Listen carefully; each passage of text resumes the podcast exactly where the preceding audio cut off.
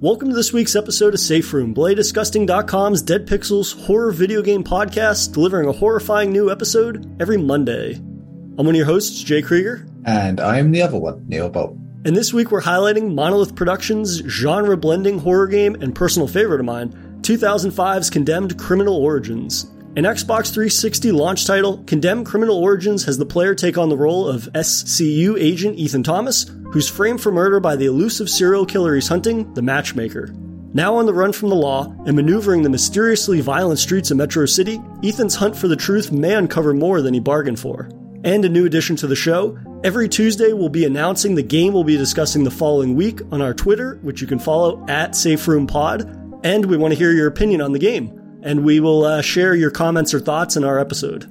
So, Neil, for uh, Condemned, I believe this was your first time playing the game, yeah? Yeah, yeah. It, after some confusion, it has to be said, it was um, a sequel I ended up playing, not this one.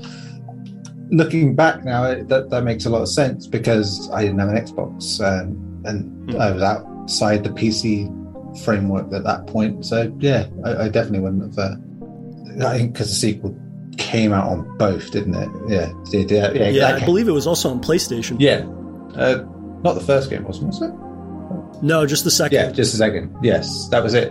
Which is what confused me, I think, because it was the first game I saw on PlayStation, and as a result, but never really got on with it very well. I think it was a time, it was 2008, so it was a case of I would play buy games, play them, didn't connect with me within an hour, I'd be like, yeah, set it back, uh, done, next game, and like that. And that was just happened to be one of those. Could have been right, could have been wrong, just didn't really do it for me. Um, yeah, so for years I, I've had this false illusion that that was it. I think I bought it on PC and never played it, and yeah, I just realised when we were talking about it, about talking about talking about this, um, that oh, yeah, I, I should buy it, and it happened to be on sale, thanks to the power of backwards compatibility. Um, and so, yeah, this week I thought, you know, I'll try it out. Soon realised it was an entirely different game than I remembered, and despite limitations and flaws, it's a fascinating game. It's, there's a lot to go into on this one.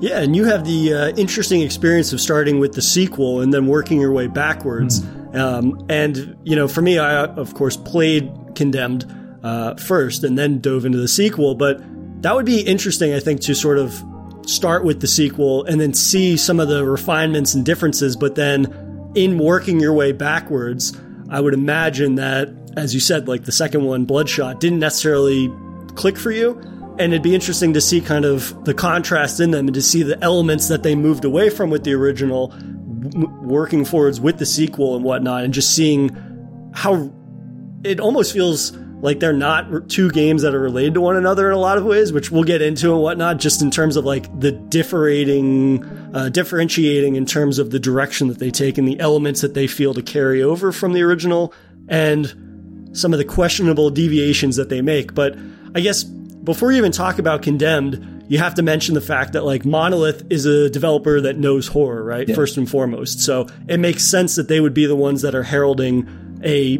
horror game that blends certain genres and whatnot within that, but it being a launch title. Um, of course, they had done games in the past, such as Blood. They did uh, Alien vs. Predator 2. Of course, they did Fear, which is one of the yeah I think, shining examples of blending horror with a variety of other genres and whatnot, and kind of blending it with this almost John Woo esque action love, but then having this this J horror aesthetic, things in line with like The Ring or The Grudge that were very popular in that time period. And then, of course, you have Condemned, which came out the same year, I believe, as Fear, and it just shows that they are so versatile. I think in their ability to take two very distinct horror experiences, but they allow those horror experiences to be very separate and not to be defined by a lot of the same variables, right? Yeah. I think that those are two very different games and something that we're going to obviously get into with Condemned that makes it what I consider to be in a lot of regards like an unparalleled horror game that's in the first person. It doesn't feel like it's a first person shooter, no. which I think is a big distinction to make when you're talking about especially in the horror space, something that is in the first person perspective. Um, and that's something that the sequel, I don't think, capitalizes on as well. But at the same time, I think that it's what really allowed this to be pretty distinctive uh, launch title and a surprising one at that. This is probably the last type of game I would ever think would be what a studio, what a major studio would be unveiling with a new console.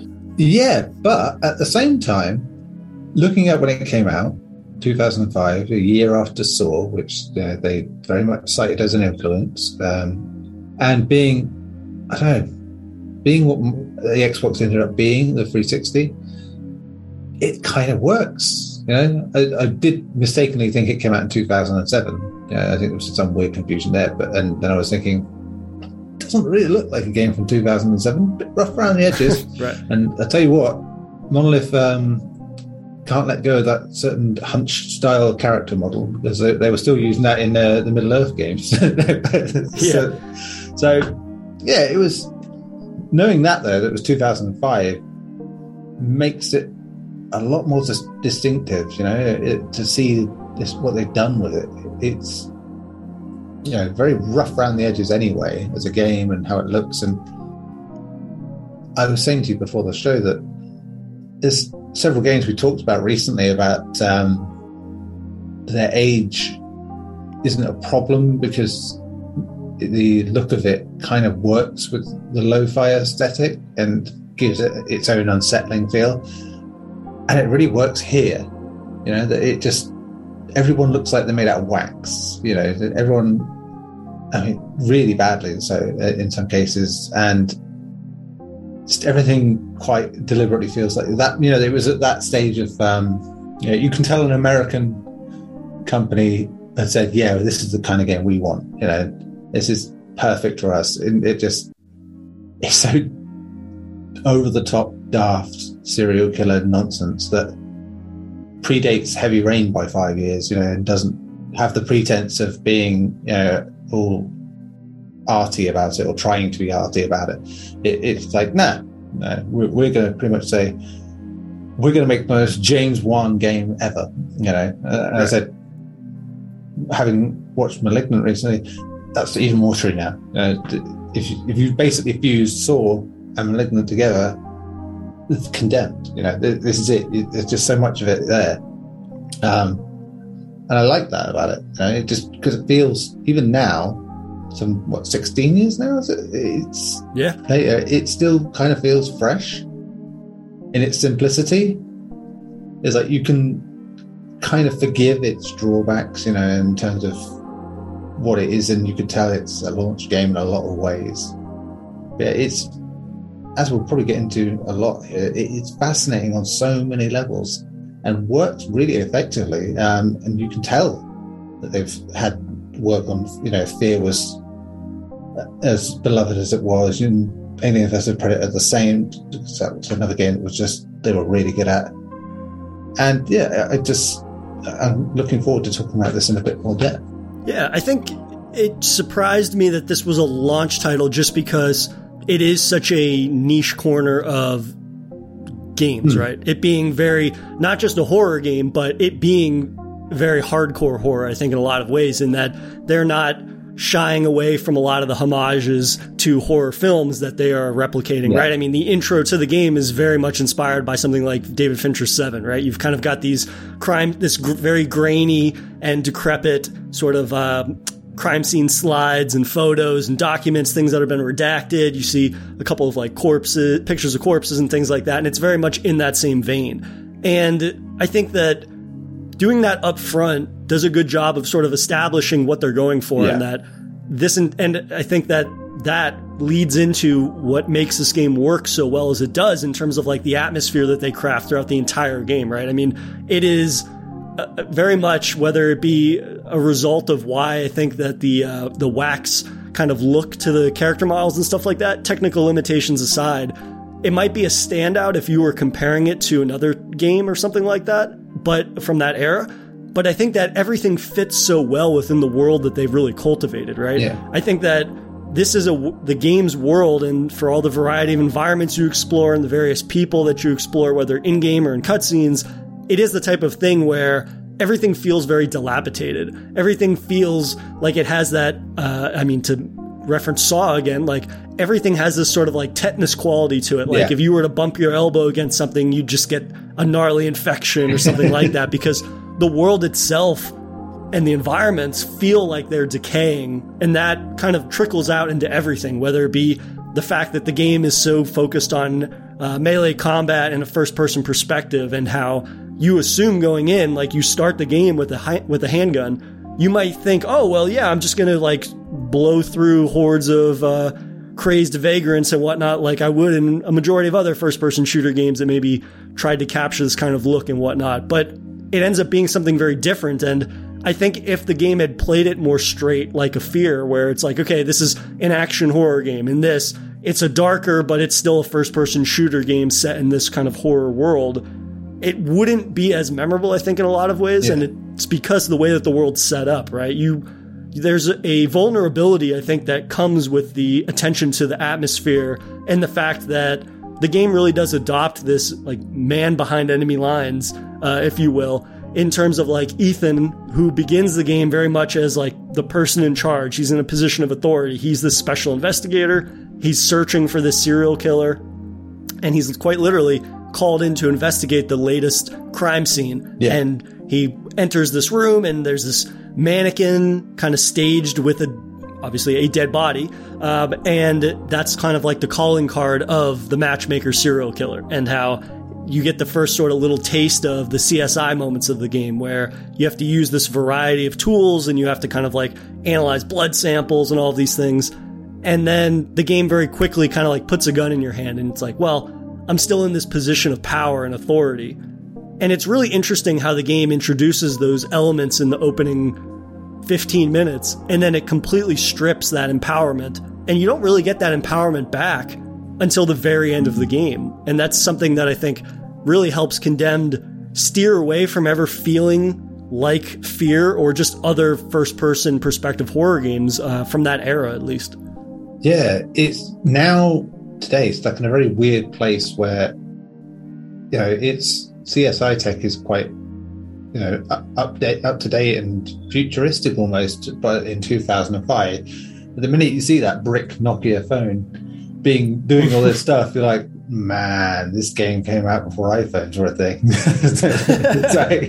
But that sort of mechanic, you've seen it in so many games since. You know, it's now you wouldn't bat an eye at the idea of, oh yeah, you use your phone to do investigations. That, that makes sense. Yeah. But then it's like, I mean, apart from the fact that you don't know where he keeps half this equipment, you know, but it's just, Yeah. it's like, It's very much the Doom syndrome where Doom, the Doom Marine has this arsenal of a thousand weapons and whatnot. It's like, where does he keep all this shit? but I mean, here it's a little more pronounced because they make such a big deal about like, I know it's a really cool idea. Just that if you pick up a weapon like a gun, uh, you can only use the ammo that's in it, and then it's a bludgeon, and that's it, uh, or you throw it away, and, and that's it. That's a great idea. a bludgeon that can break. Yes. Unlike the other melee weapons. Yeah, which is good because it's you know it doesn't mean you just oh yeah I feel comfortable now that I've used the gun. It's like it balances that out as a weapon. You know, it's like yes, it's powerful, but it's next to fucking useless after you use Hmm. bullets. You know? And yeah, it's really odd then that you have these limitations, and then it's like nah, but you can also carry a fucking arsenal of equipment in his back pockets. And was like well, maybe if you ditched a few of those and you could put packs of ammo in your pockets. You know, and maybe- at least. But you know, they make it does make guns more important, you know, and more impactful because they feel like superpowers, you know, compared to most games that have guns. And you know, it, it- you are suddenly hit with the impact of like I could kill an enemy in one hit, you know, if I hit it right, and it's just yeah, it, it really does.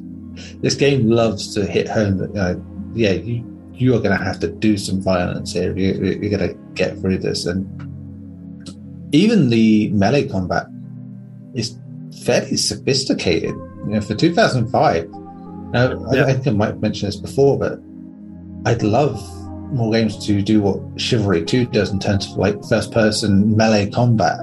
In terms of like, you know, making it into this dance where you, you are blocking, parrying, and effortlessly you know, hitting enemies. And it's weird because I played through Condemned, and the first thing I wanted to do was play Dying Light again because mm. you know Techland do a lot of the same things in terms of just like makeshift weaponry, that, and it degrades over time and stuff like that. Obviously, now you know you can repair that and upgrade them into all sorts of crazy shit. But it it was something I enjoyed because that also had the thing of like swing back, you know, dodge back, come forward when you're facing human opponents, you know, and having this little dance. And yeah, first person so into the idea of like, oh, you know, you've got to be away from your opponent and you've got to be have a distance and it's got to be a gunshot or arrow or whatever. That yeah, when it comes to the melee side of things, it tends to be very much some sort of overpowered super weapon or like a punch or a you know the rifle sort of thing. And it's really cool to sort of have a game that subverts that and does something a bit different. And you know, for 2005, that it's absolutely remarkable.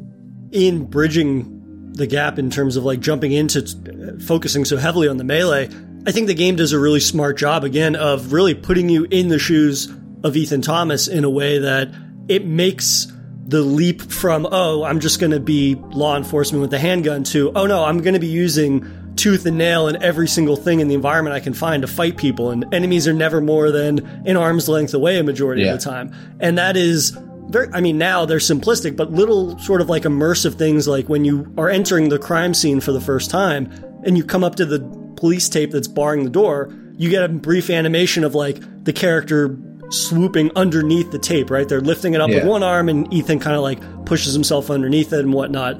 And like you had said, also like just bringing up the Nokia phone for the various interactions with Rosa, who is one of the um, one of the like CSI techies back at headquarters, basically who you are collaborating with throughout the game. Yeah. I mean, just little things like that. It does a good job of establishing that you're in this person's body and that these are not invisible animations that are happening, right? It's not just like, oh, he's got an earpiece and he's talking on a phone. Yeah. Little things that by today's standards, it's like, okay, yeah, those are pretty stock standard in terms of how you're going to facilitate that within a first person game. But I think for back then, again, it does such a good job of instilling that you are this person. And then when it comes to the point where you realize, oh, this gun doesn't have unlimited ammo, or I'm not going to have a backpack full of handgun or shotgun ammo and whatnot it just further reinforces the fact that like this is a person that has gone from that position of power to being very vulnerable. Yeah. And um, I think the melee combat is something that I detailed uh, pretty extensively in an article that I just wrote for Bloody Disgusting, which you can find. Uh, it's titled "The Claustrophobic Horror of Condemned Criminal Origins," and the again like the behind enemy lines nature of the fact that you go from a handgun, you can probably kill three enemies with it before it runs out of ammo initially, right? It comes to the point where periodically you find handguns throughout the game or shotguns or a submachine gun, but you never have more than a handful of ammo typically, right? It's very rare that you find a gun that is fully loaded. Usually you have two to three shots at the most, and if you don't make those shots count, again, you can find yourself in a bad way. Um, but it is the smart move to make because it further reinforces the emphasis on melee combat and you're going to go from a pipe to a 2x4 and each melee weapon that you encounter has sort of bare bones but they do have stats yeah. right it's kind of like some weapons you can swing faster some are slower but they deal more damage there's that little trade-off and whatnot but i think that it just further reinforces how gritty and sort of just combative this world is right from the jump before you even have that first instance of combat it's a world where this doesn't feel like a gameplay gimmick. It doesn't feel like we're just doing this to make it different from our other horror game or from other horror games in first person perspective, right? It kind of feels like a continuation of the world that Monolith has created in that, well, yeah, of course, who would who isn't swinging chunks of rebar at uh, crazed vagrants and whatnot? Um, and I think also what you had said in terms of like the AI, it's like by the end of the seven ish hours that this game takes, you're pretty good at reading the enemies and yeah. what they're going to do. But I think for a majority, especially again considering how old this game is now 16 years, there's enough variety that you can't treat combat encounters for the most part mm-hmm. like an afterthought. You can't just kind of like charge in and yeah. oh, I'll just block carelessly or swing carelessly because you can pretty quickly get your bell rung if you're not like approaching combat smartly. And furthermore, you get more enemies thrown at you in single instances, which further complicates things and kind of just takes what on the surface might seem bare bones and it adds a layer of not as not to say like it's souls esque, but there is a level of difficulty in this game that I think most people would be unprepared for, given that it kind of looks like a traditional first person yeah. shooter, but of course it is very much not. Yeah, and something that accompanies the the whole you know mechanics of the weaponry and stuff is, as you said, those animations, you know, where you know you go duck under something or climb a ladder or climb up a step thing. It allows you to be vulnerable in that moment, you know, mm. and the game takes advantage of that on several occasions. One very good jump scare when you're doing an investigation early on is you know you're following the trail up to that you know the, the stoop you know the, the, landing above the stairway like that and mm. thinking oh, okay the trail stops here and then of course out pops a, a lunatic to sort of to give you a quick fright which is like yeah cheap but effective you know it works and it was well organized in terms of and this is definitely where that fear sort of style comes into it, where there's this slow degradation of the world as you go through, and there's more and more trippy things happening that you could very feasibly say, well, it's just because it's a game that came out in 2005, and that's probably a technical limitation, and that could be true. But often, and I felt this with Fear as well, there are times where you can feel that Monolith were like, well, we could, we know this might be a problem, but we could turn that into something to do with the story. And I like that the game plays with the idea of like, is he hallucinating? Is there other problems with him? Or is it just that everything is just going to shit and it's just looking worse? Who knows? Is it supernatural? And I like that because weirdly, for all the American Silent Hill games there have been, it has a lot of that to it, you know, in terms of like a descent into hell it's um, it's it's such a weird mix of things. You know, I, I know we've just mentioned that it has that James Wan and David Fincher esque grime to it, but you know the setup of it is very Hitchcock. You know, it's like oh, man framed for crime must go on the run to prove his innocence, sort of thing. Like that is just you know Hitchcock made like sixty films like that, you know, and made most of them really good. So it's that in itself is cool to see that idea fused to you know those more modern sort of directors' ideas and in video game form. So, and then you know there's Manhunt in there. You know, you know this came out I think the year or two after, and you know, again you can see the influences very clear. And but yeah, the Silent Hill thing was the most surprising to me because it really does just take you on a very similar descent from you know what is a routine walking through a, a, a, decrepit place that's a bit seedy and it just slowly getting weirder stranger and odder. I mean it's not subtle overall as a silent hill but i think the journey to it is actually pretty well handled you know i think it, it doesn't just sort of go in your face that oh, this is happening. No, this is happening. You are now you're thinking twice about what's really going on. It's little things like you're, you know, making an enemy just disappear as you round a corner when you've seen them walk around that corner, and then getting no resolution from it. You know, where they'll just disappear. That will be it. And you won't see them. Hmm. And then other times you'll see them do it, and then you'll see quite clearly they're hiding behind a pillar. And it's like, oh, uh, have I missed something? Am I supposed? To? It, it makes you doubt yourself by not going for the most obvious answer and not just going, you know, trying to fuck with your head on the short term. It just does all these little things that make you think something's going to happen, then doesn't happen.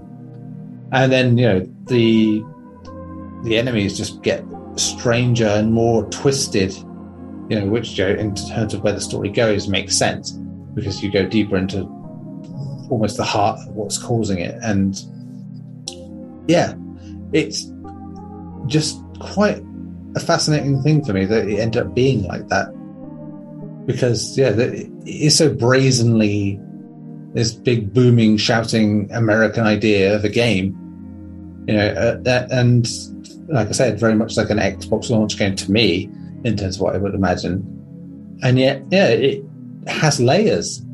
Yeah, they're very fast and loose with a lot of the supernatural elements mm. within the game, and how obviously the deeper into the game you get, the more they lean into those. And we'll get into like how that's handled in the final hours. But I do think that that is the right approach for a majority of the game because, like you had said, you not only are doubting sort of the reliability of the narrator of the game, but that furthermore funnels into the gameplay, which sets up there must be a handful of jump scares at most mm-hmm. within the game, right? There's not a great deal of them, but again, much like you're referencing James Wan, it's used with the tact that that type of scare deserves, and that's what makes it effective, right? We've yeah, uh, I probably ad nauseum have referenced the fact that like yeah, jump scares can be overused, but they can be effective in being expertly um, executed on yeah. and whatnot. And this is definitely an instance of that because again, there can't be more than probably five or six jump scares in the game, but I remember each one of them because there isn't the over reliance on it. And furthermore, like you had mentioned,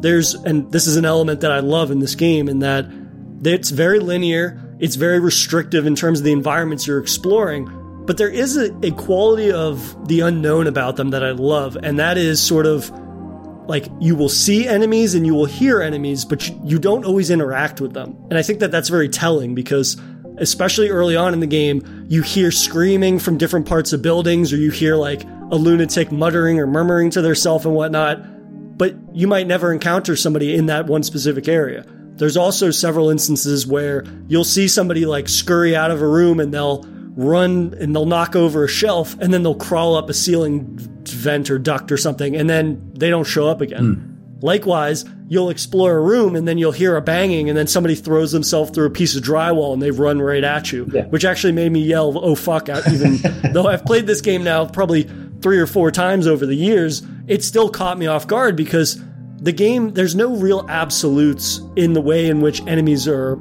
approaching you. Right. I mean, of course, there are scripted events and whatnot, but I think that the game does a good job of balancing not only jump scares, but the approach to the buildup of enemies being introduced. Because, like you had said, you see, you might hear them, but you might not always immediately interact with them. And kind of having those like fake outs and then leading up to an actual fight for your life moment yeah. really pays off in a game that you more or less know the entire gameplay experience within the first hour of the game, right? It doesn't necessarily evolve more than that. No. The story progresses, the environments change, but pretty much you're juggling between an arsenal of firearms that are limited and are very empowering when you do find them, given how limited they are.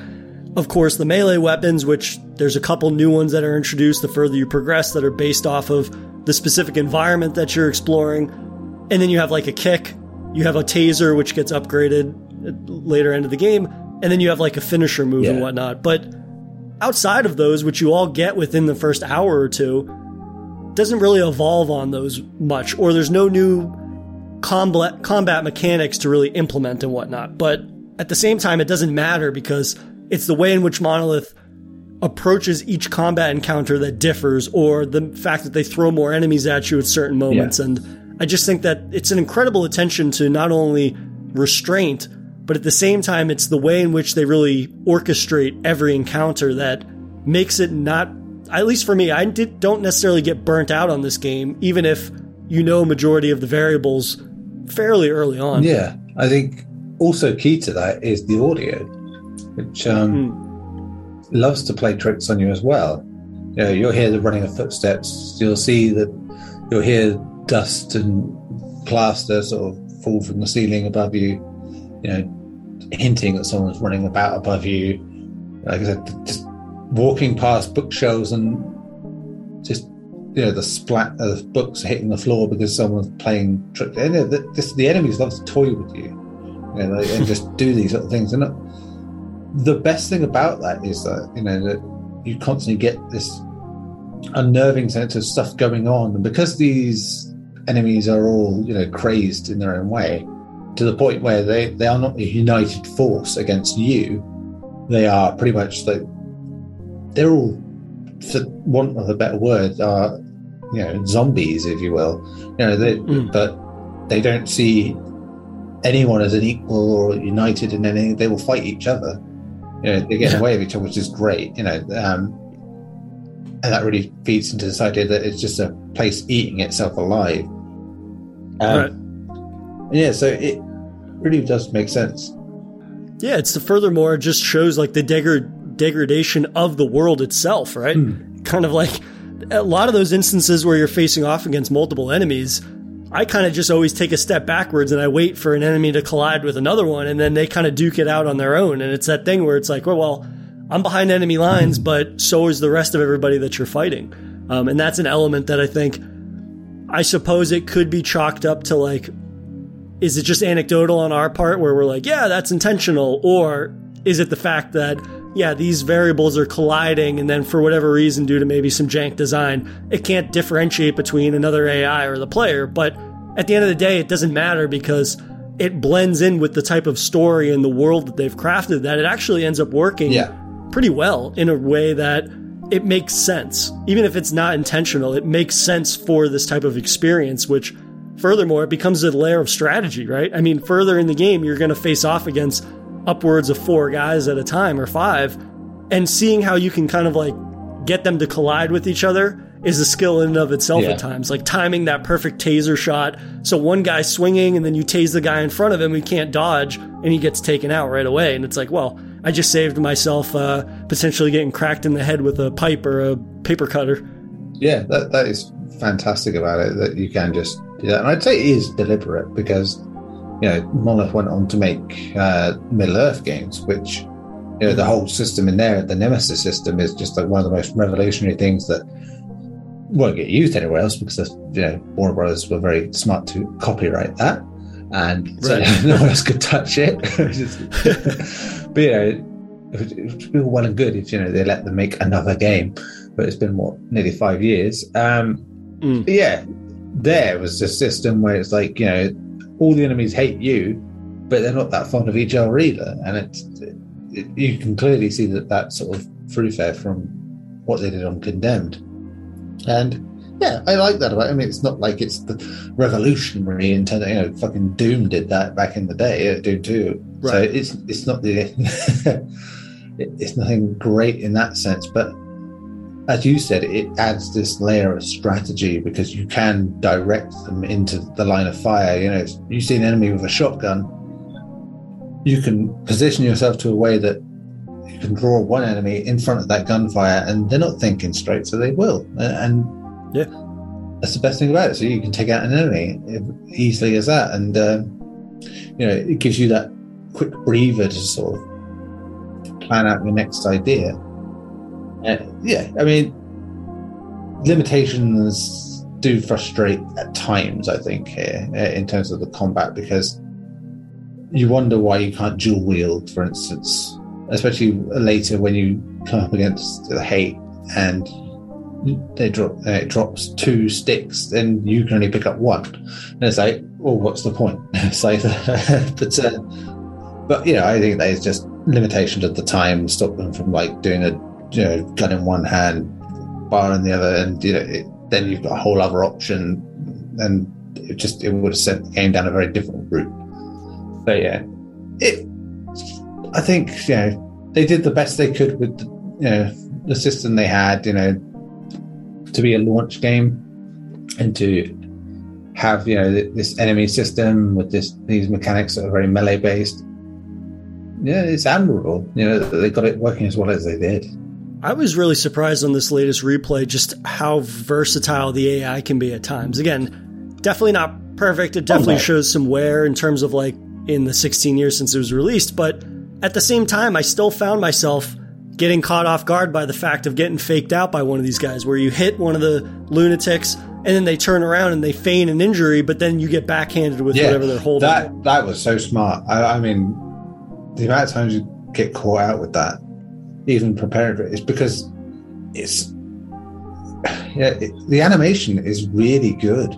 Well, it's good because they play it both ways, right? Yeah. It's either you're going to get backhanded or they turn around like they've recovered from the injury, yeah. and it's really difficult to spot the difference. It's which is key to that. Yeah, yeah. I mean, there are certain enemies that will literally, like as you said, they will spin around from being hit and then go full 360 uh, and just come back around to swing back at you again, and it catches you out. You know, and yeah. it's very hard to train yourself to block properly because the block is temporary. You know, it's like it, mm. he doesn't hold it.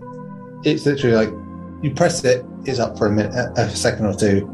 So you have to time it properly, like you, you should, and that's what makes it endlessly rewarding as a combat mm. mechanic because you can get caught out so easily if, you, if you're getting too cocky and you think you know what you're doing. The minute they throw two different types of enemy in there, or two different weapon types in there against you, you suddenly got a lot more to worry about, and your concentration can slip. And what was an easy fight before can suddenly catch you off guard, and before you know it, you've lost nearly all your health in seconds. You know, and which is perfect for, for the way the game's going. Well, I think also there's these moments where I completely forgot that this was something the AI does periodically, where if you deal enough damage to them and they probably only have one more hit left in them, they'll take whatever weapon they're holding and they'll throw it on the ground and rage out and they'll run straight at you. And they'll jump on you, and yeah. then you have to do this kind of like flicking of the D pad, whatnot, to get them off. But in doing so, it uh, obscures your view or blurs your view briefly. Yeah. Um, and that moment, again, that was still an oh shit moment because I completely forgot they do that, and it caught me off guard because it's this is the thing like the AI only has probably four or five routine reactions to getting hit. Mm. But the infrequency with which they actually like there's no pattern to how they do those, how they cycle through them. Yeah. Perhaps maybe there is, but it's concealed so well that I didn't realize it. And something that might be more of a video gamey moment, but it still adds to the tension, especially when you're fighting more than one enemy, is when there you kind of like fight different styles of enemies, but for majority of them, it's like there's the the the regular guys which can take a couple of blows. There's the like the bigger guys which of course can take more damage. There's like these weird crawling guys. Yeah. But the bigger guys they can eat sometimes one or two shots from a shotgun at point blank range, and that is very much a video gamey thing. It's like okay, I would have blown the back of this guy's head off with the shotgun, but the unknowing factor of that ties into that sort of empowerment angle that I think is so well done in this, in that you have this shotgun, you pick it up, you're like, oh, I can just blow through these guys. But all of a sudden you have two shells and you've got two guys. There isn't always that guarantee that you're going to drop both guys with those two shells. And I think that, again, it maybe it breaks some of the more grounded, immersive stuff that they've done in this world and the sort of the visceralness of combat. But at the same time, it makes that game that much more tense with combat that is only ever, again, an arm's length away, even with guns, because ammo's so scarce. I'm not going to be taking pot shots from across the subway station or from across a classroom no. because there's such an unknowing quality to everything. Yeah. The other thing about guns that's interesting is because you can only hold one weapon at a time, and often you need to have a crowbar or a sledgehammer or an axe to access certain areas, you know, break down certain doors, locks, etc. Which means you have to leave a gun behind sometimes. It's like, yeah. I mean, you can go back for it, but often when you get go through certain areas, the door shuts behind you and you can't go back, and that's it. So you're constantly having to think, what will be the more useful weapon to have in this next situation? And when you're fresh to it, that's quite exciting because you're like, oh, well, I don't know. Do I try and keep the gun as long as I can? Do I find a way to use it before I get to this bit? And yeah, so as a result, you're always hoping to keep hold of the weapon that might be useful. The crowbar opens up certain uh, lockers and things, for instance, and it's yeah, it saves you backtracking if you've got the right thing. But the game, you know, is very smart in terms of deciding when and when where you, where you should have weapons I mean, bafflingly, between chapters and certain load points, it takes your weapon away, and you're back to square one again. And it's like, well, why? You know, I had it, right. so so.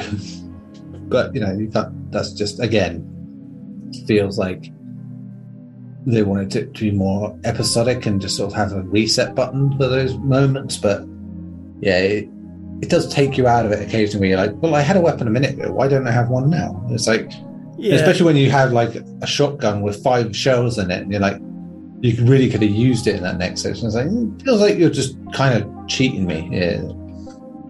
One thing that I will say in terms of the guns is that actually two things, but it, in response to that, like one thing that I found myself doing periodically because everything that you pick up and put down, the enemies can interact yeah. with too. And that's a very subtle piece of the design that I think gets overlooked because it really does make you second guess yourself after a certain point when you realize that in terms of like, okay, where am I going to be dumping certain equipment? Where am I going to be picking up certain things? But also when it comes to firearms, I found that there were a couple instances where I would have my choice, right? I would have a crowbar and I would pry open a gun safe and there's a shotgun and it's fully loaded and I already had a handgun though.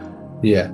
So I'm going to ditch the handgun, obviously. But what I learned and what I started doing in this kind of like routine was I would unload the gun that I had previously. I would just fire off and waste the ammo so that way an enemy wouldn't sneak up behind me and grab that and use it against me. And so that was one of those little things that I don't necessarily know if they had envisioned becoming like a go to strategy for playing the game, but it sure as hell was one that I adopted moving like and when I realized that an hour into the game, I was like, well, I have to be sure to do this all the time now because yeah. otherwise there were definitely a couple of times where I got gunned down with my own gun that I had just had like 30 seconds ago. Yeah, it, it's mad the first time that happens where you see them pick up. So, I mean, they literally will just rip weapons off the wall much the same you do. Yeah. And that's great because, again, it feeds into this idea of like anything goes, you know, in, these, in this world. And as we said, while the AI patterns are, when you think about it, quite limited, the way they're structured, and I think it's both to do with the environments they're in and uh, what they're paired with in terms of like situations, always make that different and feel different. You know, it's like you don't until the end, you're not really coming up against many situations where you're having enemies just come up to you and try to attack you over right. and over again. And there, at least, it feels like you know you're in this descent into madness. Whereas the rest of the game, it, it structures it in terms of like where you are, what's here, how bad is this area, you know, and the story. You know, when certain characters talk about certain places, they're very much like, but yeah, this place is fucked up. You don't want to be going there, like that. And right. and naturally, when you go there, it is worse. The enemies are weirder and more twisted and less human than the, the, the things you've been facing before. So it all it all revolves around this whole degradation and supernatural thing that increasingly knocks into the game's you know mechanics and look.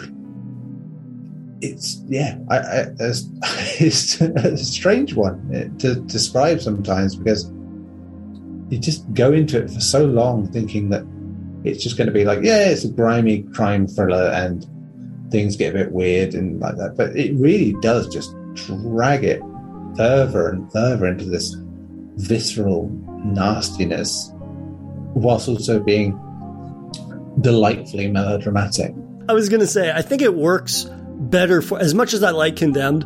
I think it works much better for me in terms of being the nastiness being reflected in the environments in the game world itself. Yeah. The melodramaticness of sort of the narrative it works less and less for me the further into the game I get and the more yeah. often that I play the game, uh, which we can detail uh, in a minute. But like I, I love and especially what you're saying basically this kind of like descent into hell whether it be a, rep- a physical manifestation in the world of what is uh, happening to Ethan in his subconscious or just his mental state and how that degradation is being reflected, right? Because you yeah. go from abandoned buildings to subways to department stores to like a school and things only get progressively weirder. And that's reflected both in the cutscenes, which gets into the melodrama sort of of like, okay, he's having these visions and then some old friend of his father shows up, uh, Van Horn, who says, "Oh, you've always had this these special powers, and the FBI has been looking into you and all this stuff." And he's got this uh, special powers that give him like an insight into criminals' mindsets, which makes him the ultimate detective, basically. but then also he has these uh, supernatural like this supernatural physicality to him, which explains why he can get knocked out like 15 times over the course of seven hours. Yeah. Remember his own name. the, the, description of it is basically like your skeleton is hella thick, and that's it. You can take a beating. it's like, it's, I just, I thought, basically, again, yeah. I, I listened to that and I just thought, again, it was like, this is a fucking James Wan game. There's no doubt yeah. about it. It's just like everything about it is just embracing the ridiculousness of, of the premise perfectly.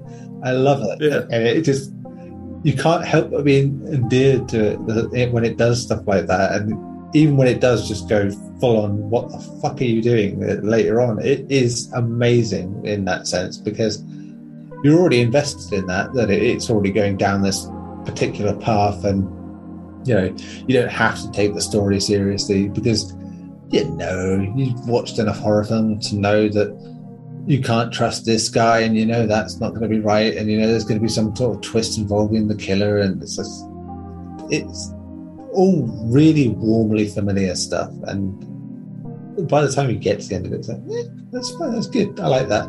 You know that ending's coming by the way it's like yeah. it's like come on. Yeah, it ain't ending like that. Yeah you were affected by that situation. You're special for a reason of course of course yeah, you would be affected badly by this whole situation. Also, I love, you know, 2005 video games, you know, not known for their nuances and subtleties in plot. And the greatest thing I just think is that I love how he's seen as this great detective. Uh, but the minute anyone provides the flimsiest about evidence that he might have killed someone, it's like, yeah, no, we don't fucking believe you. Fuck off. Like that is like you're all fucking. we're gonna hunt you down without question. And it's like, yeah, brilliant. it's like. I will say they at least they lean into the melodrama at least, right? If they were kind of like because the Condemned starts out very much presenting itself as this very grounded, gritty horror psychological thriller, but once they go supernatural, they don't ever look back. And it would be very different, I think, if they tried to juggle both of these things. Whereas at least they are dedicated to both halves of this experience. Necessarily, it doesn't work for me when it goes full supernatural over the top, as much as it might have done back when I played it uh, for the first time. But I at least am thankful that it doesn't feel like it is very much a game of two halves in that regard, narratively speaking, but it doesn't feel like they're struggling to juggle between the two throughout the entire thing, which could make it feel a little jarring of like, okay, what are you really trying to do here? Are you trying to make this be super serious like a Fincher, or are you trying to go full supernatural, psychic like um, what was that film, Suspect Zero, yeah. where it's kind of like there's this psychic, and now we're hunting serial killers, but the person that's killing serial killers are serial killers. Like they're very clear in the two halves that they're trying to tackle, which yeah. probably does this game more favors than it could hurt. Yeah, so because it, as you say, because it leans into that, it, it, earns a pass. Like I said, it, it was a game in 2005, and bar the odd game at that point, games just really did not have great writing that often. And yeah, this is a game that definitely occasionally suffers from that. Um, Monolith are very much better at hiding the deficiencies in the game when it comes to mechanics and aesthetics and things, and dressing them up as like part of the experience. But writing is harder, you know, and it's always been a problem with games. But I think you can get away with having you know, sub-tier dialogue and story in a video game because what you lose there, you're getting in being in the experience. The absurdity of something that doesn't make any sense is so much better when you're the one controlling it, you know, and it, mm-hmm. you're in it. it. It doesn't work. If it was a film, that same that exact same story, it would be a cult classic in all the worst ways because mm-hmm. it would be awful. You know, it would just it would be terrible. But as a game, it works because it's it leans into the game side of the absurdity of it all. Where you're like, well, yeah, of course, this will make sense. And I'll say one thing. I know we're going to get into the ending in a minute, but just fuck it. Yeah, let's get into the ending. Uh, that's the best way about it. We're, we're getting there anyway. Let's talk about the ending, and then I want to reel it back for a second ask, and pick your brain about the CSI segments because oh, yeah. those are very much a standout portion of the gameplay side of things that we haven't talked about much. And I'm curious to see how you think that they are since you have just come to this game Okay, fresh. well, but okay. let's continue. To no, that's fine. We'll, we'll actually do the CSI thing first. Just sorry, sorry for blue balling anyone there, but you know, we- but yeah, going back to CSI, I think talking about the ending is perfect at the end. Yeah, um, yeah, the CSI stuff is great. Like I said, there are elements of that in other games that came later that are nowhere near as good. You know, it's a simple system. It's like point here, arrows tell you what to do here with the camera. You know, follow the trail here. I like that they start changing that up later in the game, where you know, you're following a forensic trail with the UV lights, and know, you can still get jumped at any moment, and you're, you're vulnerable in those moments because you can't carry more than one thing at once, and that's where it feels smart. You know, whereas I may have complained about it before about oh, why you know, if you could carry a weapon in one hand and the forensic tool in the other, maybe it's not such a problem. But here, at least, you can you know, have this vulnerability that feels perfect for the world you're in. And yeah, just the I, I would have liked more of it, but again, I get why not. I get that you know it came out in 2005 at the beginning of the console cycle. Naturally, it had things that probably could have been bigger and better, but never were going to be because time and money and knowledge, you know, all things that had to be done. But yeah, I, they're good enough that you'd want more of it and more detail in it. And um, I know there have been games in the years since that have taken a lot of the ideas on show here and really delved into them. I mean, the Sherlock Holmes game by Frogwares, or even the Sinking City, uh, the Lovecraftian game, takes a lot of that. You know, looking at the detail of, uh, of investigation in a whole new way. The Arkham games, you know, the Batman Arkham games, uh, again, just have a bit more of that. It's not, you know, it's not, I'm not to say it's the first game, but it, in terms of console games, it ends up being a trendsetter, I, I feel, in that regard, because it's, you know, for the many things that we said before about this, you know, while it's inherently a first person game, you know, and a first person shooter in some ways, it's not. It, it, and the combat isn't the only reason why. The, the other reason is that you're having all this investigation. In many ways, a lot of what Condemn does predates the walking simulator genre, right? you know, if you will. I don't want to have to call it that, but uh, for ease of use.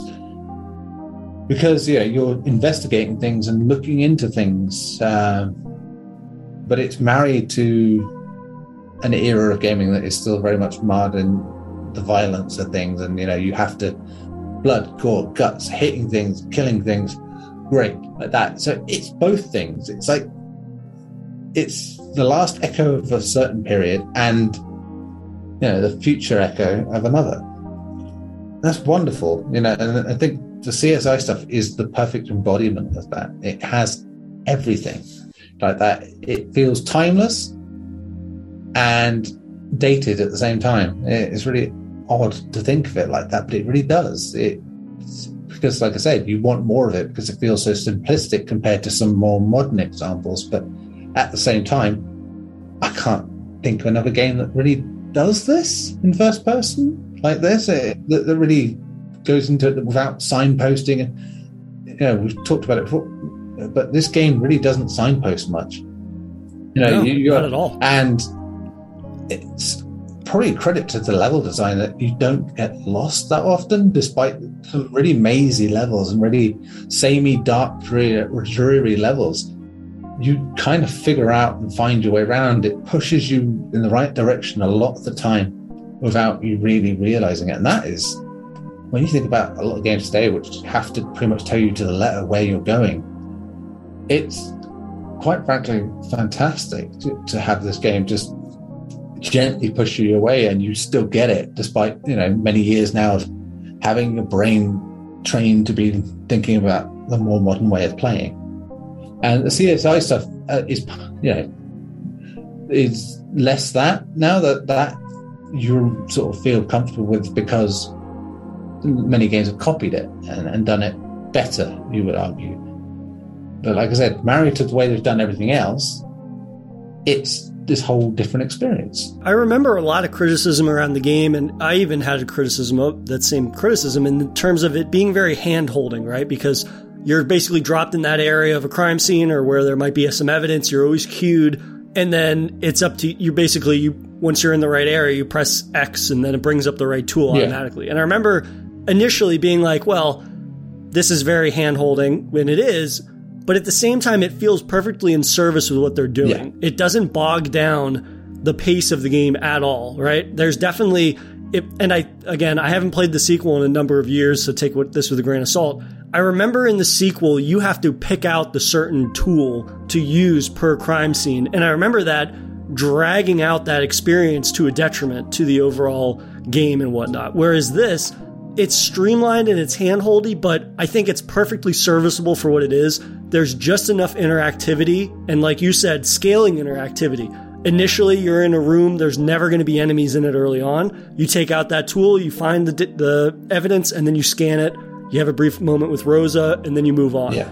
Later in the game, though, enemies will run up to you because, in terms of the size of the crime scenes you're investigating, get larger and larger. And again, it is still hand holding. You press this button, you get the exact right tool. It is easy. It is not easy to go off the beaten track, basically, in terms of like where you're exploring. But at the same time, again, it's in service of keeping things moving along nicely.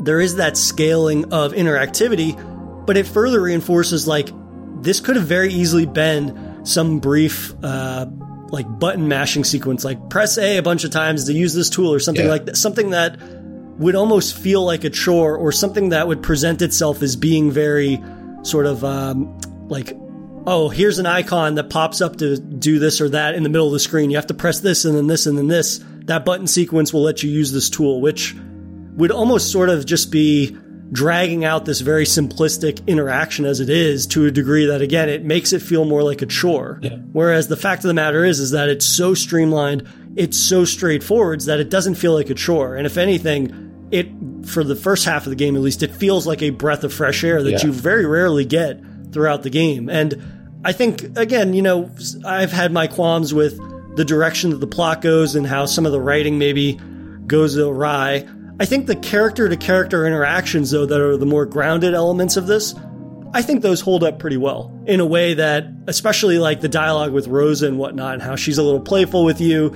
Ethan is constantly exasperated and whatnot. And ti again, like the, the all the power the FBI is throwing at him with a basic accusation of, oh, this FBI, this agent freaked out and killed some of our own. We're throwing everything we got at him. uh, and so he's clearly like, oh, what the fuck? Everything is awful. My life is falling apart. But I think those brief moments of dialogue, there's a little humor there. At the same time, it it helps establish two prominent voices within a world that is mostly accusations and violence. Yeah. Um, so I find that those brief moments, even if they are hand holding, they do a good enough job of letting the player stop, catch their breath, further immerse them into that character's role in this world, even though it is very at odds, I think, with uh, what you would assume his training was. I can't imagine there was like much pipe swinging and blocking in his uh, S- SCU training, but I think it further just facilitates like when this game is focused on skirting the expectations of what you would assume that a first person perspective horror game would be, I think it does a much better job of sort of stepping outside of what players are assuming or what that sort of like nowadays our brain has very much trained us what to expect from those types Yeah. of things.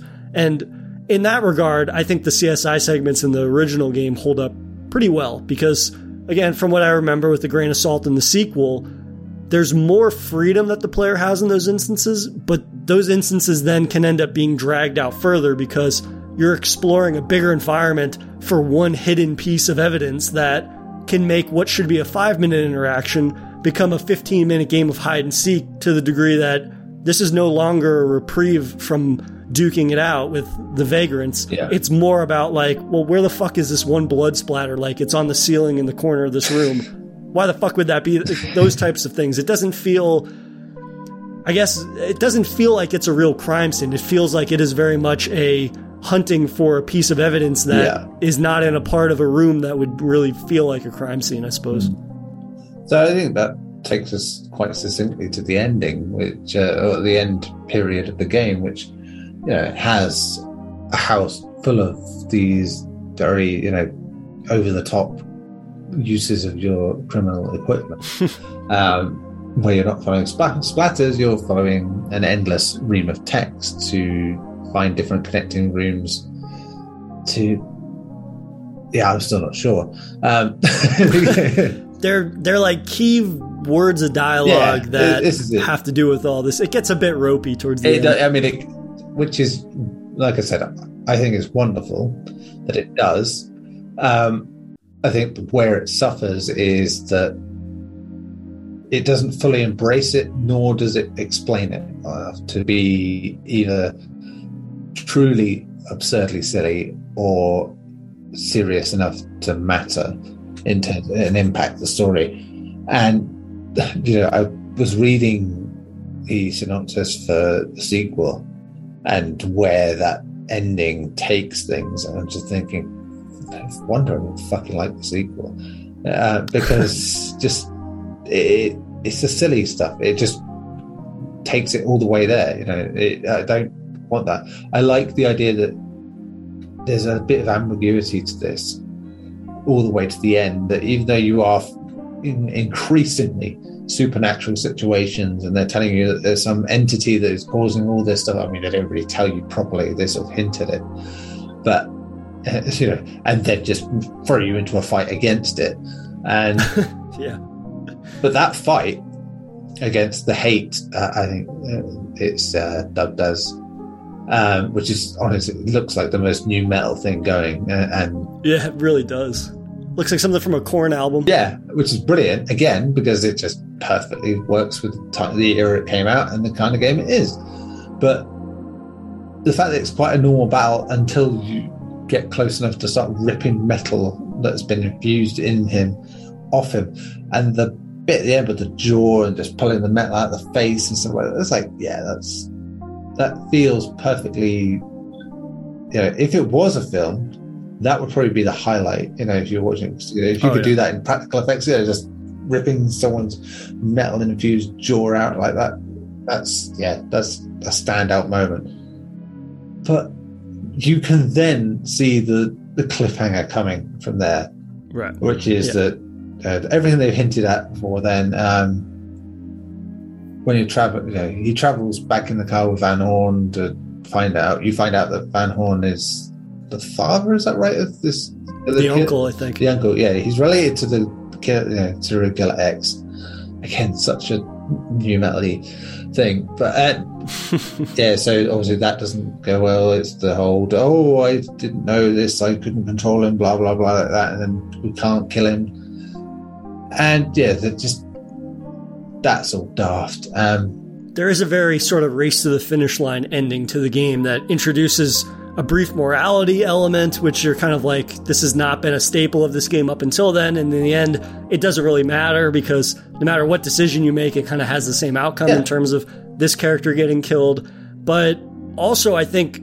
Uh, so I, I want to back up just a moment for like the farmhouse, right? This is the Yeah. culminating set piece, and it is by far the most ropey supernatural part because you know you take this crime scene which has been very grounded in blood splatter sweat samples and now you're chasing these crazy uv light scriptures across the house and that's very over the top but the the setting still feels tethered to the reality Yeah. that's established in the beginning of the game in a way that it doesn't lose me completely narratively speaking i'm kind of over it at that point because i'm like there's a serial killer hunting other serial killers there's a a, a supernatural entity that's been stalking Ethan basically throughout the entire game that is now responsible for everything. But it never loses the gameplay elements that are established early on. Yeah. It all has been tethered to that. And it's a creepy house. It's filled with the lunatics and whatnot. But at the end of the day, like, the narrative loses me. But I think uh, gameplay wise, again, this speaks to the differentiating uh, factors between like the fi- medium of film and the medium of games. Is that Yeah. if I, it was a film and it lost me, narratively speaking, I'd be like, well, I don't give a shit about any of this anymore. Whereas with the game, I'm still engaged in the interactivity portion of it, which is a huge testament to why I think this game holds up really, really well, like that 16 years later. Yeah, I mean, I'm glad it doesn't go for the easy route, which is the way it starts hinting at is basically to say that it's all in your head. You know, oh, it's you, Right. it's you. You are really the one doing it all, and like that, because it really does lean into that for a while. Uh, right, you know, even to the point where they're pointing out, you know, his special bone illness. It's like, okay, okay, we get it. There's something wrong with him. It's probably him that's a killer. Then blah blah blah. That, but then it turns out no, it just literally is just someone who's like, yeah, I just wanted to be the killer of killers, you know, and you know that confrontation's fun. You know, when it's all figured out and he, you know, uh, Ethan basically puts himself in the place of the torturer, the the serial killer that is going to be killed, like that, and you know, ambushes very badly. You know, again, you know, this Yeah. great detective who so far has managed to not pull off an ambush, lose his gun, get framed very easily for a double murder, and yeah, it's just and loses his flashlight. yeah, and loses it just. I don't see where this great detective thing's coming from. it's like at all with that. It's like They're overselling his psychic abilities Yeah. a bit, I think. it's like I mean, if not for the help of Rosa, where would he have even got throughout this game? It's like Yeah. uh, and yeah, it, yeah, One thing that you mentioned that I mean we were joking about it, but I, I got to come back again to two things that we um, that I forgot to mention in regards to the presentation. That I think again this is what kept me so engaged with this game, even when narratively it lost me. Right, mm-hmm. is because there's plenty of loopy and ropey things that Yeah. occur at the end of the game. But I think two things are important. One of them, which I failed to mention earlier, is uh, with firearms, you don't have an ammo HUD that pops up, No. right? It's and this leads into my next point, but you have to manually check the magazine or check the breech of the gun to see how much ammo you have, which again is a little thing we've seen in plenty of other games, but for that time period, it did a really great job of putting you in the role of that person because especially when you pair that with the behind enemy lines nature, your adrenaline's rushing. If you're not counting the amount of rounds in a gun, you would quite literally have to do that. yeah, Um, and that leads into the next thing, which is that he loses or he breaks his flashlight at a point in the final chapter. And that leads to the only light source he has when he's running around this farm in the middle of the dark is a fire gets started at some. And you come across two by fours, which you've had throughout the game, but these two by fours are on fire. Now that doubles as not only a weapon, but a light source. And that's an element that I really, really like because it not only and I think it holds up pretty well in terms of like the graphical fidelity of the game and whatnot, even if the character models are definitely uh, not a highlight of the experience. But that's one of those little things that has held up well, and it for the time period, it displays the sort of graphical leap from one generation to the next, in that this doubles as a light source and a weapon. Um, but that's another thing that I think really fuels, and I touch upon it in my Bloody Disgusting piece. One of the elements of this game that it never lets you feel completely like a super soldier, even if you are able to get knocked out a dozen times and there's no repercussions from that and whatnot, or you're able to get hit with a pipe and you can just kind of shrug it off. It does a great job of never letting you feel like, whether it be the ammo limitations or how many hits you can take, it just, I'm never allowed to feel like I am this supernatural super soldier, which you definitely, and we'll talk about it briefly because again, I haven't played the sequel in a long time. The sequel loses all of that in that you quite literally feel like a super soldier in most regards in that. And in playing the sequel, if anything, it makes me appreciate the direction they took and the vision that they took with the original game that is really with the player up until the final moments of the game, yeah, from a gameplay perspective at least. yeah. I mean, as I said, looking into the sequel, I kind of wish maybe they just bolted on a bit of that towards the end of this, and just fully embraced the silliness and, and had the whole cult thing, like and had it revealed there rather than have a whole sequel. I get why, you know, because then you know there's a sequel to work with, but it just means that you have a whole different game tonally because you know you're going from one extreme to the other. I know that's not always a problem, you know, and you can make that work. I mean, I, it, in film terms, for instance, that's where a lot of people have a problem between, say, The Matrix and The Matrix Reloaded. Is in the first one's about the journey from normality to something more magical and amazing. The second one is superhero movie, you know, and with all this deep lore and explanation and stuff like that. And that's basically what Condemned 2 ends up being. and like Yeah. that's fine if you do it right and it works Mhm. and you still kind of keep consistent. But when you're making the lead character the Dovahkiin of Crime Alley, it doesn't really help. It's like suddenly you're like, no, no, no. Now you're just pushing it way beyond like absurdity. And Yeah. sure, that, that's a personal taste, I'm sure, but it it just doesn't seem right considering the journey we go on in, in Criminal Origins. Yeah, so Criminal Origins ends with you get this morality decision. You find out that Leland, who's the nephew of um, Van Buren, and he's basically the serial killer X that you've been hunting and whatnot. He's in the back of your car once you've killed the hate, and you think like, "Oh, we've escaped," but no, this last threat remains. Ethan has to decide whether or not he's going to kill him or let him go free. And if you let him go free, you should know by now that we discussed spoilers here, so spoilers if you decide not to shoot him in the face, he shoots himself in the face anyway. So it's kind of like, what the fuck is the point of introducing this morality decision? It, it's not reflective of any other element of this game because that's never a thing. Uh, so I don't know why that fuck that's included, especially when it's very clearly it's there's no player choice in this game, and they're telling the narrative that they want to tell and the story they want to tell. So it's kind of like all of a sudden, what does it say? Nothing really. Um, but then, of course, there is that post credit sequence where you find out that the hate is still tethered essentially to Ethan. And that's furthermore explored in the second game. Um, and introducing a brief chat about the second game because you and I have not played it in quite a while. Um, and furthermore, this is why we want to hear from people that listen to the show. You can comment uh, to us on Twitter at SafeRoomPod to share your thoughts on uh, either the game we're talking about or the series as a whole, and we'll uh, briefly mention it on the show. Uh, friend of the show, uh, Harrison Abbott, who's a games reporter over there for uh, Newsweek.com, said, uh, I never actually played the first Condemned, but started with the second one and didn't really get on with it. Uh, I've heard that it was a step down from its predecessor, though, so I should probably get around to trying the original at some point.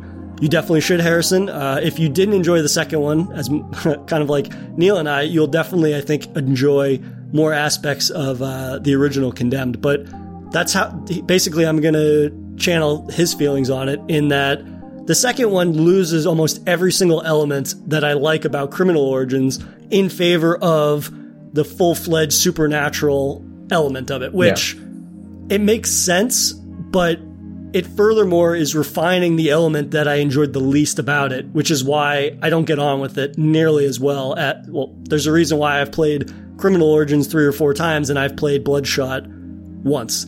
Um, it did refine the combat, which I will say, like it furthermore made the combat unpredictable and also just the way in which Ethan handles, I think is handled much better, right? They expand the arsenal of weapons, they expand the finishers.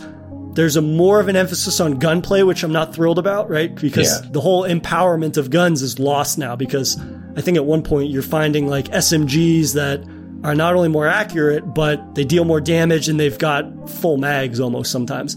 So, and you find explosives, I think at one point you find a makeshift grenade or something, which I'm just like, this is completely losing the emphasis on like you're a man behind enemy lines and whatnot, which that's neither here nor there. I, I suppose I understand why they leaned more into the cult aspect because kind of once that can of worms is open, Yeah. you can't really put the lid back on that, right? It's either you're going to go back to full grounded nature or you're just going to fully go off the rails with the supernatural. But it it just does not work for me nearly as well. I think it's also a longer game, which doesn't do it favors, and that's mostly due to what I remember being longer CSI segments that are not as hand holding and feel more like these less well constructed sort of hunter gatherer sections that I'm kind of just getting frustrated by the end of it because it's like there's not a lot of logic behind the layout maybe of crime scenes or it kind of just feels like well you got to find this one speck of blood that's behind this cabinet or this drawer and it's like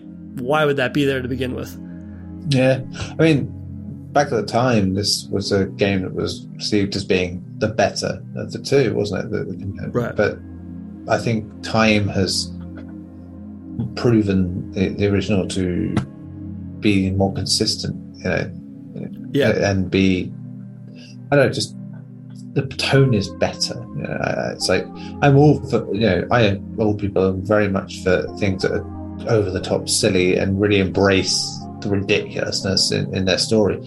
But you've got to do it right. As I say, it has to be.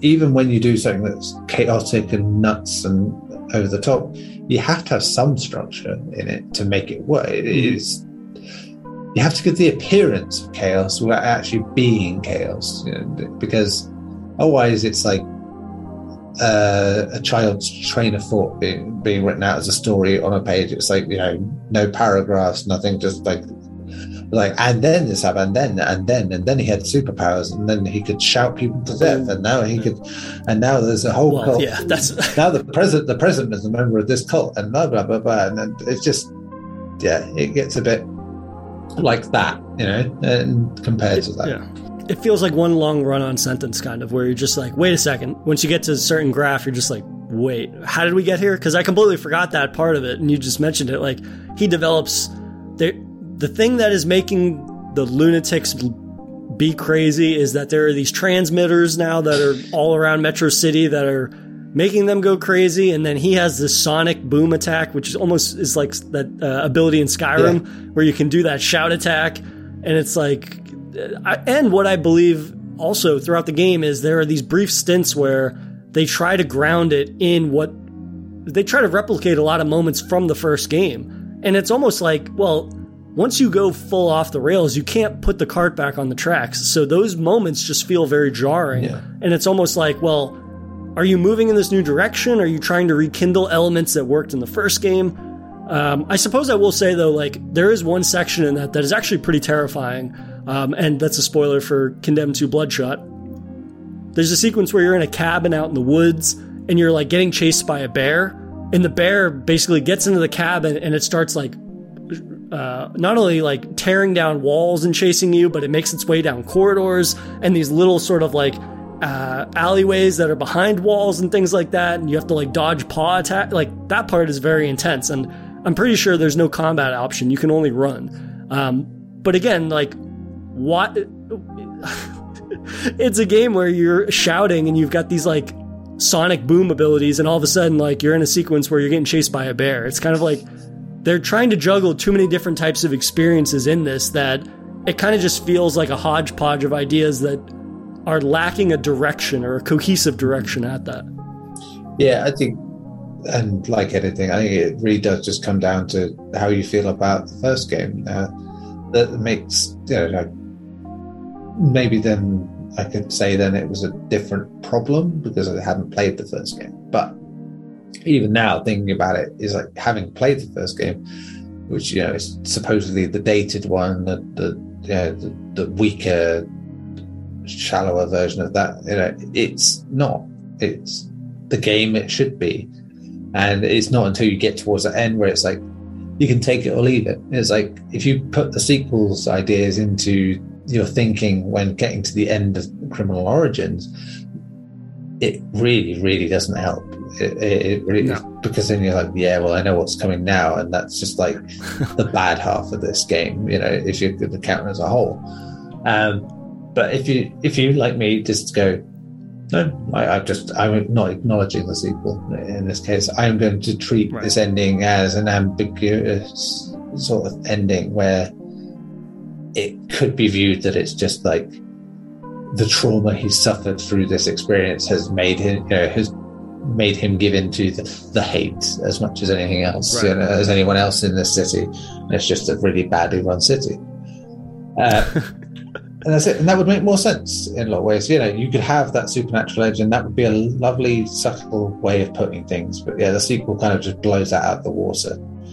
Uh, maybe that's just a sequel problem. Uh, Monolith maybe just go to balls to the wall with sequel ideas. I mean, it was true with Middle Earth. You know, with Shadow of War is by all rights a fantastic sequel that does so much better than, than the first game.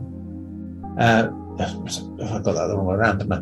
But yes, um, the second game is better, but they threw in all that stuff towards the end of the game, which is basically like a back and forth between you and the AI on like who dominates the landscape. Right. And it just stops feeling like the same game. It just starts feeling like work, you know. And, you know, the, certainly fits, but you know, at the time it was like, eh, like, come on, you, you had something good going here. And in, in that case, much like with Condemned 2, which, you know, they threw in multiplayer because that was a big thing, it's adding stuff to games that don't need to be there. And it's just, that feels like a higher up decision. Yeah, that was my next point was that, that had multiplayer that unequivocally felt tacked on right? Yeah. Every single part of that felt tacked on. It wasn't in line with like what Condemned actually strives for, and there was even there was uh, some unnamed developer from Monolith that was like, "Oh, we." A lot of us on the team were like, "Well, we wish that those resources had been dumped into the single player," Yeah. uh, which, whether or not if that ended up being a verifiable quote or not, like. I think everybody feels that way that's played that, right? I mean, nobody. I can't imagine there's a great part of the audience that feels like, oh, I really, uh, I really enjoyed the multiplayer of Condemned 2 Bloodshot. Like, it's just, it's one of those things where I was like, well, if there was a big online community, they would have had an easier time selling a third one. And God. granted, we haven't seen a continuation of the franchise since Condemned 2, which was uh, 2008, I believe. Yeah. Um, which, understandably so, Monolith had moved on to uh, uh, Shadow Mordor and whatnot. Yeah, and even then, that seems to be uh, a worrying gap. Yeah. The gap between games. I know that's just a thing anyway, but has got bigger over the years. Uh, since well, since they made, for instance, Condemned 2 and Fear 2 in 08, 09, they've made Gotham City Imposters, which just disappeared off the face of the earth. Guardians of Middle Earth, which is no one fucking remembers. And Shadow of Mordor, which again was a launch game, you know, that happened to do well off the back of a good gimmick. And then Shadow of War, which suffered the fate of many a Warner Brothers game of like higher up said, add this and you'll do well. And then they got attacked for that certain components and the microtransactions and things that shouldn't have been there, which all got reversed, of course, over time. But by that point, it's too late. And it's now been going on nearly five years since Monolith have actually put a game out, which is sad, you know. Well, also, I mean, if it's been five years, let's say they want to return to their horror roots, what are they going to pick? Condemned or are they going to pick Fear? Right? Yeah. It's that type of thing where I would bet they would go with Fear long before they would go with something like Condemned. Oh, yeah. Just in terms of like thinking about when you look at those two first chapters in both those series, while I enjoy both of them, I would say it's not much of a venture to say that Fear probably has a larger fan base than Condemned. Yeah, and I think Warner Brothers would be very cautious about uh, what license, you know, what's being done game wise because they have Dying Light 2 coming out, which is very melee based. You know, like I Yeah. like I touched on earlier, you know, you have some of the same DNA in there. You would not get more Monolith doing Condemned. If anything, you'd hope that they were doing a third Middle Earth game, which was really ambitious. They were taking all their tech into that. Um, though I, I suspect that Nemesis system will come up in a licensed product somewhere else, um, probably a Batman game at some point. Mm. But uh, yeah, it's it'd be nice if they went back to horror. Then again, yeah, they've done the Matrix before. There was the Matrix Online, so maybe they're secretly making one of those uh, Matrix games. You know, where where they can do all their superpower bullshit and it be perfectly in keeping. You know, but what better game would it be for them to do than a game where you start off in a very dreary, normal, horrible world, and everything gets progressively weirder and nutsier, and you can't quite explain why. Matrix game. There you go. There you go. I think that if there was somebody to uh, to do another Matrix game, it would definitely be them. And obviously their history, but also that Nemesis system you could see kind of flourishing within that world. Oh, But, uh, Smith system. Imagine an agent Yeah. system like that, like the Nemesis system, would just be. oof. one can dream. But uh, yeah, I'm I'm happy that it sounds like your first uh, your first dance with Condemned Criminal Origins seems to largely have been a positive one. You know, Yeah. qualms definitely have qualms with it. It is a 16 year old game after all, but it's nice to hear that uh, this launch title that again, I find that to be very just a, a, niche game to launch on a console, given the very specific style of horror it is. Right? It's not very traditional along the lines of something like Fear. I think yeah. something like Fear would be an easier sell to a larger audience. Right? It's very traditional first person in certain regards with that J horror aesthetic. That's a little more approachable, but it's just great to see that something like Condemned Criminal Origins holds up as well as it does all these years later, and it's one that. Uh, you know, the future is very uncertain, but at the same time, it's nice that you're still able to go back and have relatively easy access to yeah. this game and whatnot, and that it can be experienced, uh, whether it be on Xbox or PC. But, you know, as always, Neil, it is a pleasure chatting horror with you for Safe Room. Absolutely. Back at you. Thank you for listening to another episode of Safe Room. Please consider following and rating the show on your preferred podcast platform. And for updates on the show, follow us on Twitter at Safe Room Pod. Thanks again for listening, and we'll see you guys next week.